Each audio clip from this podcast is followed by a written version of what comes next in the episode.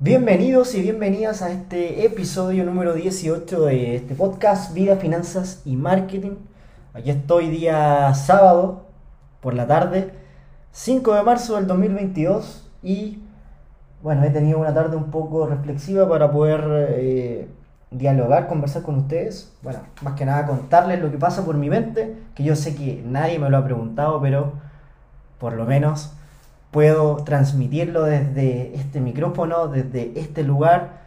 Eh, y hoy les quiero hablar un poco acerca de una, una o algunas preocupaciones que, que, se me vienen a la mente y que desde ya hace un buen tiempo vengo, vengo pensando.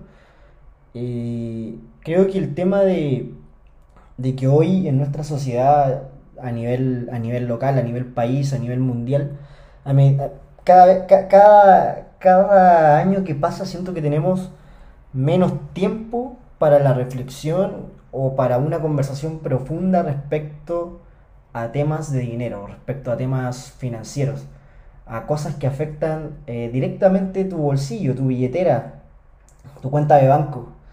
Eh, hoy día estamos eh, en un ambiente, en una economía cada vez más globalizada o hasta hace poco cada vez más globalizada, que se está volviendo inflacionaria a un nivel extremo y que la verdad no se veía hace bastante tiempo. Sabemos, sabemos que la economía es cíclica y que eh, de alguna u otra forma los ciclos se vuelven eh, a repetir. Sin embargo, este ciclo podría ser un poco distinto, podría marcar un precedente eh, podría marcar una nueva forma de hacer las cosas en temas de dinero de aquí en adelante. Y obviamente puede ser que sí, puede ser que no. Puedo tener razón, puede tener razón un poco mi, mis sensaciones o quizás en el futuro no pase nada y todo se mantenga de la misma forma. Sin embargo, creo que tomar precauciones cuando se están dando ciertas señales es lo mejor para poder en el fondo dormir y estar mucho más tranquilo con lo que sea. Eh, de un tiempo a esta parte han pasado algunos eventos a nivel mundial que yo creo que, que como suceden, eh, tienen un impacto mediático tan fuerte como por ejemplo eh, las noticias están todo el día bombardeándote, bombardeándote con, con información que cambia cada una hora. lo estamos viendo actualmente con el tema de Ucrania con Rusia, la información en todos los medios, en internet, etcétera, aparece a cada rato ya versiones por aquí, otras versiones por allá. Y finalmente eh, eso no solamente está pasando ahora, sino que, viene ya pasando desde hace varios años. Vamos a partir con, uno de los primeros eventos que, empezó a, causar uh, harto ruido, ya antes de llegar a lo que estamos, que fue eh, la guerra comercial entre Estados Unidos y China, que eh, dejó a los mercados súper confundidos, estaban para arriba, estaban para abajo, con, eh, qué, país daba más sanciones al otro, etcétera, etcétera.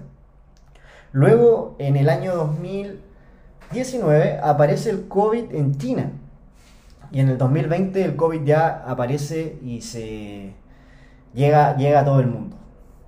Entre, bueno, con el tema del COVID, ya todos sabemos, se transformó en, en pandemia a nivel mundial eh, comenzaron a aparecer las, las variantes. Apareció, creo, no sé cuál, no me acuerdo de cuál fue la primera variante, pero las que más me acuerdo es Delta, variante Delta, y la variante Omicron, ya que es la última que, se ha dado. Y creo que ahora hay como una nueva variante que nace de Omicron o algo así. No, no es lo mío el tema de la pandemia, la verdad, no, no, el tema de salud no, no es muy fuerte. Sin embargo, hemos visto cómo, cómo, cómo, cómo todo esto eh, afectó a la economía, afectó a los mercados, afectó tu bolsillo y no te has dado cuenta todavía, pero yo te voy a explicar. Entonces, eh, cuando partió todo este tema de, la pandemia, eh, sabemos que el, país más exportador del mundo es China, ¿ok? China ya había pasado por COVID, por lo tanto comenzamos, a ver temas de problemas con el, con el con la logística, con la logística de, de, las exportaciones. Entonces al ver este tipo de problemas comenzamos, también, también lo llaman cuellos de botella, ¿ya?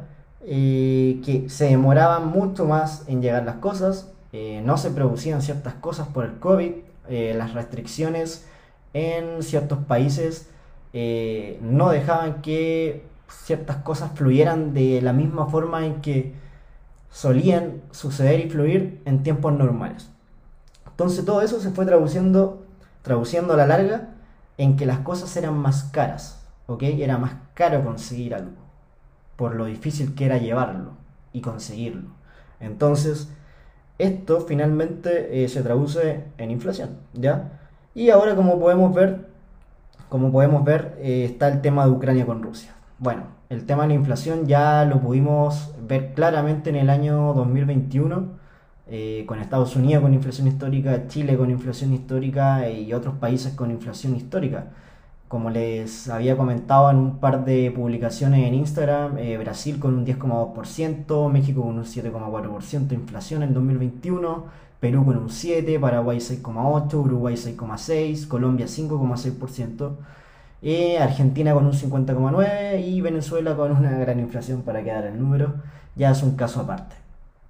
Pero, pero, pero, pero, lo que pasa es que ahora podemos ver el tema de Ucrania con Rusia. ¿qué está pasando? Fuera del, fuera, fuera del tema político, fuera del tema de, geopolítico, ¿ya?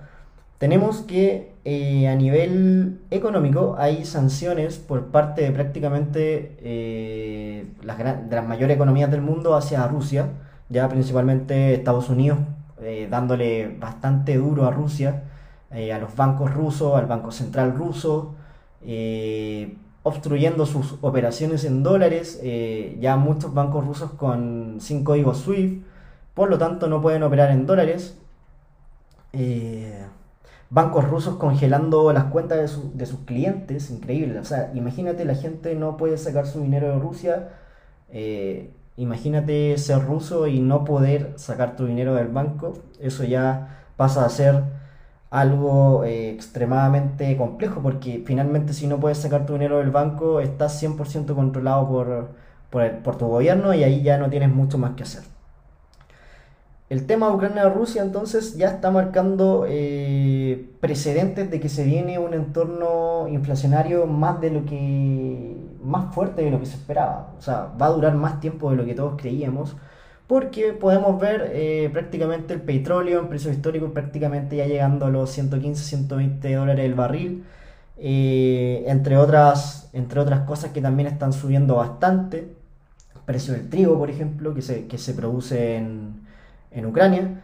O sea, quiere decir que básicamente va a salir todo más caro respecto a eso, viajar se va a volver carísimo, eh, posiblemente entre los próximos seis meses a un año se va a volver carísimo viajar. Eh, vamos a ver tanta presión inflacionaria en nuestros países que de seguro va a ser bastante... no, se va a notar mucho el dinero en tu bolsillo. Eso, es lo que quiero que entiendan, no, se nota. Por lo tanto, eh, ¿cómo nos podemos nosotros ir cuidando de estas presiones inflacionarias? Bueno, de varias, de varias formas. Pero antes de eso, eh, acá en Chile, en mi país, también han pasado algunas cosas que, también presionan el entorno inflacionario. ¿ya? Eh, partimos viendo un estallido social que dejó consecuencias económicas, dejó consecuencias sociales. Comenzamos el proceso de una eh, de tener una nueva constitución, la cual ya se concretó, ahora se está discutiendo para luego, para luego ser redactada una nueva constitución en Chile lo cual está generando mucha incertidumbre en los mercados, está generando eh, intranquilidad en las personas. Eh, mucha gente está viendo que esta constitución se carga para el lado de izquierda, para, idea, para ideas bastante radicales que puede que sean difíciles de sostener. Sin embargo, es lo que está pasando. Los inversionistas afuera están preguntando mucho por lo que está pasando con la constitución, con la convención en Chile. Y es una realidad que genera por el momento incertidumbre, puede que sea una excelente constitución o puede que no, no lo sabemos todavía. Sin embargo, creemos que eh, esta incertidumbre le hace bastante mal no solo al mercado, sino que también a, tu economía personal. Porque ya no se pueden tomar decisiones con, con, tranquilidad de futuro. O sea, tú hoy día dices, oye, ¿me compro una propiedad en Chile o no me la compro? ¿Qué, qué, qué opina Chile sobre la propiedad privada, por ejemplo? etc. Sabemos que, eh, que muchos dicen, no, no, no, no, nadie se va a meter con eso, pero, pero nadie te lo ha garantizado todavía, esa constitución todavía no está lista y no sabemos cómo se va a resolver, todavía queda tiempo. Por otro lado, bueno, también apareció la pandemia, obviamente, en Chile como en todo el mundo y se ha traducido en inflación, como lo acabo de explicar, ¿ya? Y todo esto nos lleva a que hoy día, por ejemplo, en Chile, si tú te das una vuelta al supermercado, eh, tú puedes ver lo caro que se vuelve, lo caro que se vuelve una compra. O sea, ir al supermercado hoy día es prácticamente una locura. Te, te gastas mucho dinero en comprar algunas pocas cosas para tu hogar que pueden durar eh, dependiendo cada hogar cierta cantidad de tiempo. Ahora, obviamente, esto, esto cuando hablamos de inflación, eh, cuando, cuando un entorno inflacionario está comenzando, como es el caso de, Chile y el mundo, a la gente que tiene dinero no se le nota. O sea, la gente que gana una cantidad de dinero importante, que genera una cantidad de dinero importante, la verdad es que no le interesa, eh, no lo nota y simplemente puede seguir viviendo prácticamente, de hecho, de la misma forma y se puede seguir dando los mismos lujos. Eh, sin embargo, lo que, lo que me preocupa es que esto le pega y lo sienten las personas con menos recursos, las personas que menos dinero ganan las personas más pobres en los diversos países. Entonces es ahí donde uno dice, chuta, súper difícil poder resolver este problema porque estamos generando que la gente se, se, acogote mucho más de lo que de lo que ya podría ser complicado ganando poco dinero. Entonces hoy día finalmente tenemos soluciones para un entorno inflacionario, sí, sí tenemos, pero lamentablemente la mala noticia es que funciona para la gente que sí tiene dinero. O sea, difícil que, que pueda funcionar en forma de buena forma para una persona que no tiene dinero, porque una persona que no tiene dinero puede ahorrar, puede hacer eh, alguna inversión, sin embargo eh, va a ser bastante, bastante baja o quizás con el riesgo de incluso de poder ser gastada en el futuro, en el corto plazo, porque eh, necesita el dinero y simplemente porque todo se va encareciendo tan rápido de que no te da el tiempo de invertir a largo plazo, que finalmente es lo que más deja. Entonces, ahí estamos ante un problema evidente Hoy día en Chile eh, las grandes empresas están reajustando los salarios al IPC, lo cual, lo cual me, me, parece bastante bien. Sin embargo, no todas las pymes en Chile lo hacen, porque obviamente también es, es caro, es caro para las pymes. O sea, la inflación es para las personas, pero también es para las empresas. A las empresas también le cuesta más todo esto y, mucha gente hoy día que trabaja en pymes ya no tienen su salario reajustado no manejo la información respecto al, al, sector público, me parece que debería hacerlo, yo creo que lo hace. Vamos a hablar bien del sector público, así que en ese sentido eh, hay personas que sí tienen un reajuste, pero otros lamentablemente no lo tienen. También debemos pensar en cuánto trabajo informal no hay. O sea, imagínate la cantidad de trabajadores informales que también, obviamente, al, al generar ellos mismos sus, sus ingresos, no, no hay una especie de reajuste notorio, ¿ya? Sino que la única forma es cobrar más caro por tu servicio o por tus productos. Sea, esa es la única manera. Y en algunos casos hay tanta competencia que ni siquiera se puede, porque ya inmediatamente subir un, un dólar a tu, a tu producto te, te, deja fuera de competencia y, y, es terrible esa competencia que, que que te deja un poco fuera de mercado y no hay un verdadero reajuste al, dinero, siendo que todo se vuelve más caro. La única solución es vender más o vender más caro. Y muchas veces sabemos que eso no es fácil. Perfecto. Entonces, ¿cuáles son, cuáles son los instrumentos, los reales instrumentos en los cuales yo creo que podríamos cuidarnos de esta inflación? ¿Ya? ¿Cómo nos podríamos cuidar? Primero que todo, y el más difícil, vamos a partir por lo más difícil, eh, invertir en compañías que apunten a cambiar el mundo. Principalmente estas compañías están fuera de Chile, están en, Estados Unidos, ¿ya?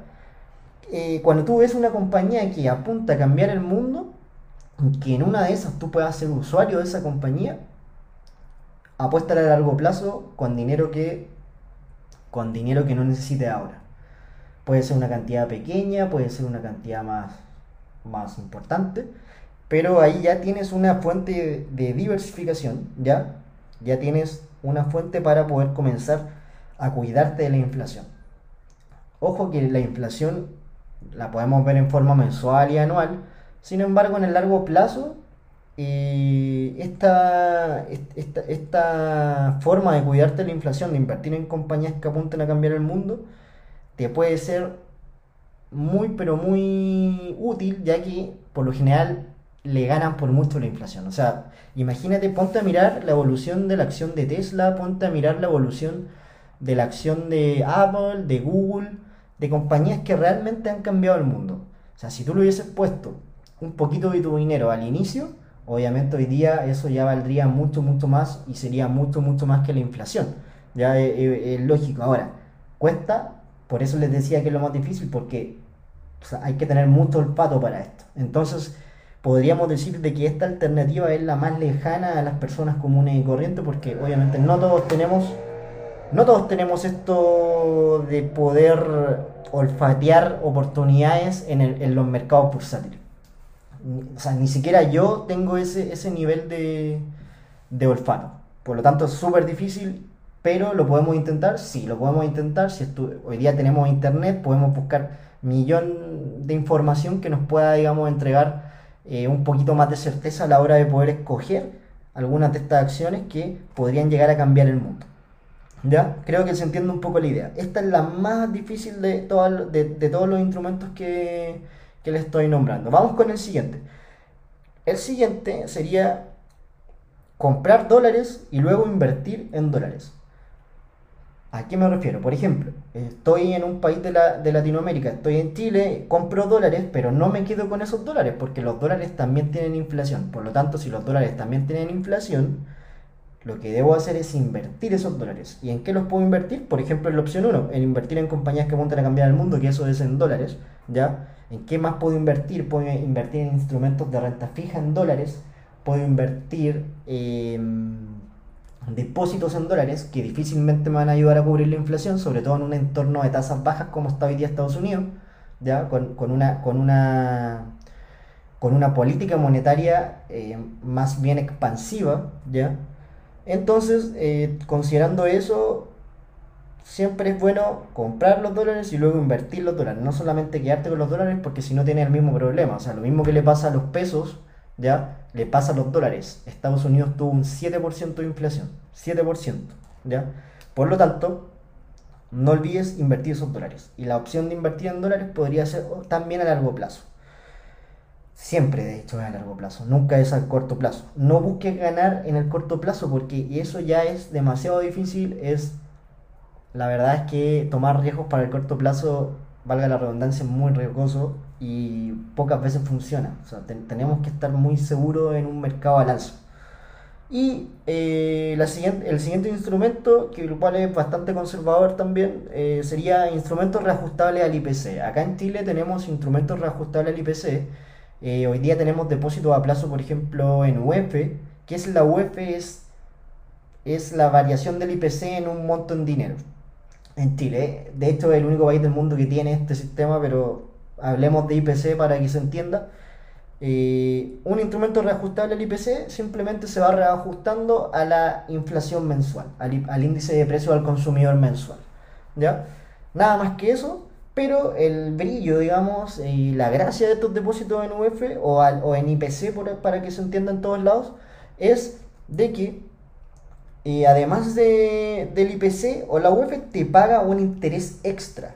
¿Ya? Entonces ese interés extra es lo que hace interesante este instrumento reajustable porque obviamente te, te, reajusta a la inflación. La inflación podría ser un 20% de tu país y, tú vas a estar reajustado, pero además ganas un extra por, invertir en, ese instrumento.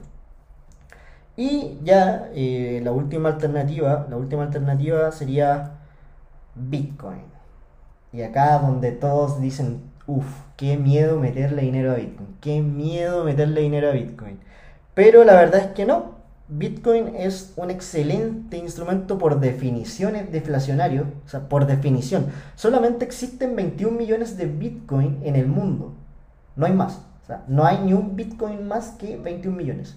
Y de hecho, eh, de todos los bitcoins que podrían existir en el mundo, también van a existir bitcoin que se pierdan. ¿Por qué? Porque, no sé, muere su dueño, ya no hay clave, no hay acceso, etcétera, etcétera.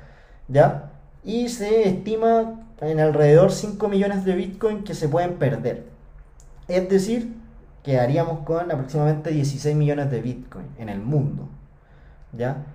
Bitcoin funciona, es una moneda digital que funciona eh, a través de la tecnología blockchain, ¿ya? Una cadena de bloques que finalmente es una base de datos que lleva un registro de todas las transacciones y como ya todo el mundo asumió que esta moneda tiene un valor, podemos transaccionar a través de Bitcoin y ya tiene valor, o sea, tú lo puedes buscar en, en internet y te das cuenta que Bitcoin ya cotiza eh, versus el dólar. Y en este momento, por ejemplo, yo lo estoy mirando. A ver, vamos a ver cuánto está Bitcoin en este momento. Y en este momento está en 39.304 dólares, siendo día sábado 5 de marzo a las 7.11 minutos de Chile. ¿ya? Bitcoin está en 39.000, 39.304 dólares. ¿ya? Bitcoin es una inversión de largo plazo. No te metas al Bitcoin a hacer movimientos de corto plazo, lo puedes hacer bajo tu propia responsabilidad, pero lo que yo te recomendaría es que lo hagas en el largo plazo, debido a que probablemente en algún momento esto va a levantar con fuerza, con bastante fuerza. ¿Cuál es la otra gracia de Bitcoin? Es que no depende de ningún gobierno, de ningún banco central, ¿ya? Eh, es una, una moneda totalmente descentralizada me podría ir a cualquier lugar del mundo con, Bitcoin. Y no me arriesgo a que pase una guerra como la que está pasando en Rusia y me congelen la cuenta. No, no hay riesgo. Si tengo mi dinero en Bitcoin, no, no voy a tener que pasar por eso. Solamente guardo mi drive y me voy a cualquier lugar del mundo donde pueda vivir con mis Bitcoin o pueda, re, eh, o pueda de cierta forma vender mis Bitcoin a la moneda, a la mejor moneda de ese momento y poder seguir viviendo mi vida tranquilamente. Es decir, te hace menos dependiente de los gobiernos. Es una moneda deflacionaria y una moneda finita, no infinita. Por lo tanto, al no ser infinita, eso también la hace que, que no se infle. Así que es increíble el poder que tiene Bitcoin. Eh, también me llama la atención el miedo que la gente le tiene a Bitcoin. Sin embargo, creo que obviamente cuando uno tiene dinero no es bueno ponerle todas las fichas todas las fichas en una misma jugada, sino que ir diversificando. Yo creo que la forma de diversificar para cubrirte ante la inflación en estos momentos sería estas cuatro opciones que le estoy dejando aquí, ya que sería la más difícil, invertir en compañías que apuntan a cambiar el mundo, los instrumentos reajustables al, al IPC y comprar dólares y luego invertir en dólares y finalmente la cuarta, Bitcoin. Bitcoin. No olvides, o sea, yo creo que tener una mezcla, una diversificación de, todo mi dinero que, que estoy pensando a largo plazo, no estoy hablando de mi dinero que ocupo para vivir, no estoy hablando del dinero que ocupo para pagar mis gastos personales, no estoy hablando del dinero que tengo por, por, si hay una emergencia, no estoy hablando de eso. Eso es la estructura financiera, los puedo invitar al capítulo 2 del podcast para que entiendan lo que es la estructura financiera. No estoy hablando de ese dinero, estoy hablando de dinero que simplemente no necesito. Perfecto. Entre el dinero que no necesito, podría cubrirme de la inflación haciendo estas, invirtiendo en estas cuatro cosas. Perfectamente. Hoy día recomiendo estar lo más líquido posible. Eh, por ejemplo, un instrumento reajustable al IPC no es tan líquido porque creo que te obligan a estar un año dentro de ese instrumento. Si algo pasa con tu gobierno, si algo pasa en tu país, eh, lamentablemente ese dinero quedaría perdido, por lo tanto me extraña y me molesta que la gente que tenga dinero hoy día crea que dejando los dineros en el largo plazo eh, es una forma, digamos, de, de, estar más seguro, ¿sí? Por un lado seguro en valor del dinero, pero en cuanto a liquidez y en cuanto a cosas que puedan pasar, hay riesgos también. Por lo tanto, eh, dejar todo tu dinero ahí, la verdad es que me parece una locura. Yo no lo haría por ningún. por nada. O sea, nunca dejaría todo mi dinero, todos mis ahorros, todo. Prácticamente todo lo que tengo en, un instrumento reajustable a un periodo de, tiempo tan largo, siendo que estoy viendo un mundo eh, que prácticamente hay una guerra importante en el otro lado del mundo, eh, vemos que hay una pandemia todavía vigente que no se, que, que se quiere acabar, pero no se acaba, no la dejan acabar. Y por otro lado, todo esto que se transforma en un ambiente inflacionario. Entonces, consejo para la gente con dinero, diversifiquen, ya no se queden con poca liquidez, también deben haber, por ejemplo, Bitcoin es líquido, eh, Invertir en compañías que apunten a cambiar el mundo igual tiene cierto grado de liquidez. Eh, comprar dólares y luego invertir en dólares, dependiendo del instrumento, también tiene cierto nivel de liquidez. Siempre también es bueno dejar por ahí algún instrumento liquidable rápido, como por ejemplo puede ser un money market.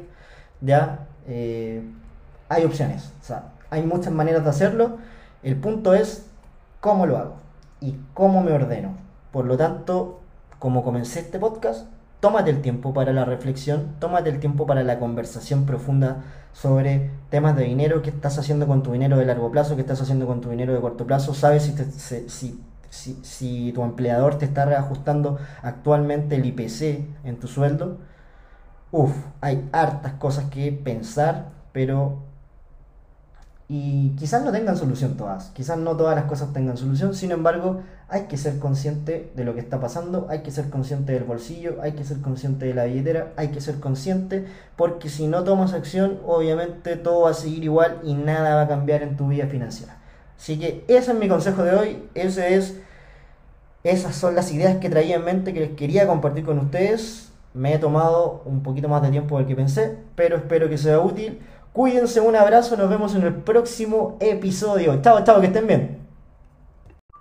Aclaración, en el minuto 24 con 10 segundos, cuando digo que la gente con dinero no debería dejar todos sus ahorros en un instrumento reajustable al IPC en el largo plazo, es simplemente no porque no crean en el largo plazo, sino que el largo plazo siempre es lo correcto. ¿A qué me refería? Me refería a que el instrumento reajustable en IPC te amarra, te deja estar un año sin liquidez. Por lo tanto, en tiempos de incertidumbre, estar sin liquidez lo encuentro muy riesgoso. Por lo tanto, si tú diversificas todo tu dinero que vas a invertir en estos cuatro instrumentos que te comenté, vas a estar, vas a tener un poquito más de liquidez por, por los otros instrumentos, siendo que el instrumento reajustable al IPC, por lo general, te obliga a estar un periodo de tiempo mínimo, que podría ser, por ejemplo, un año. A eso me refería específicamente habiendo aclarado, me despido esta vez. Que estén muy bien. Chao, chao.